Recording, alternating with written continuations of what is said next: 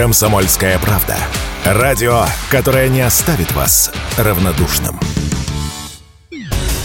В России могут ввести штрафы за выгул опасных собак без намордников. Соответствующий законопроект поддержали в Кабмине.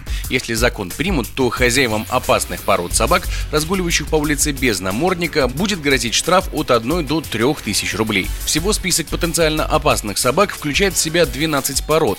Как сообщили авторы законопроекта, сообщения о нападении собак таких пород появляются почти каждый день и довольно часто от них страдают дети. Однако ветеринарный врач-хирург Екатерина Гуляева в разговоре с Радио КП рассказала, что подобные собаки опасны скорее для других животных, нежели для людей. Для человека они, скорее всего, не представляют потенциальную опасность, тем более на поводке. А вот для других собак, да, могут. Но, в принципе, моя немецкая овчарка также может представлять опасность для другой немецкой овчарки, если та на нее нападет или там кто-то друг друга спровоцирует. То есть для человека на поводке это собак процентов 95-99 не опасно вообще, если на хозяина никто там не покушается.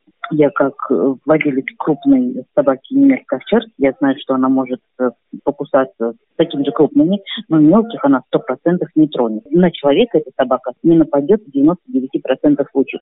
Инициатива ввести штраф за выгул потенциально опасных собак далеко не нова.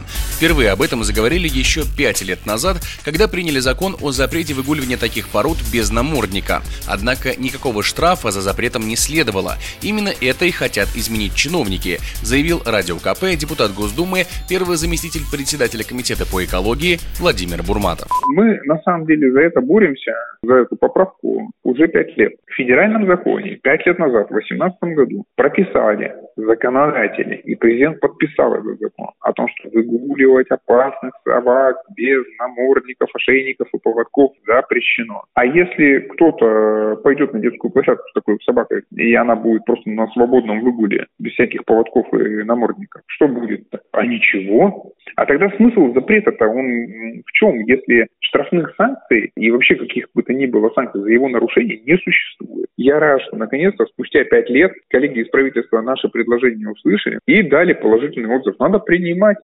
Сегодня выгул собак регулируется региональным законодательством, и во многих субъектах штрафов за нарушение правил выгула нет. Поэтому данный закон призван привести все к единому знаменателю. Нужен ли он на федеральном уровне, узнаем в ближайшее время. Егор Волгин, Радио КП.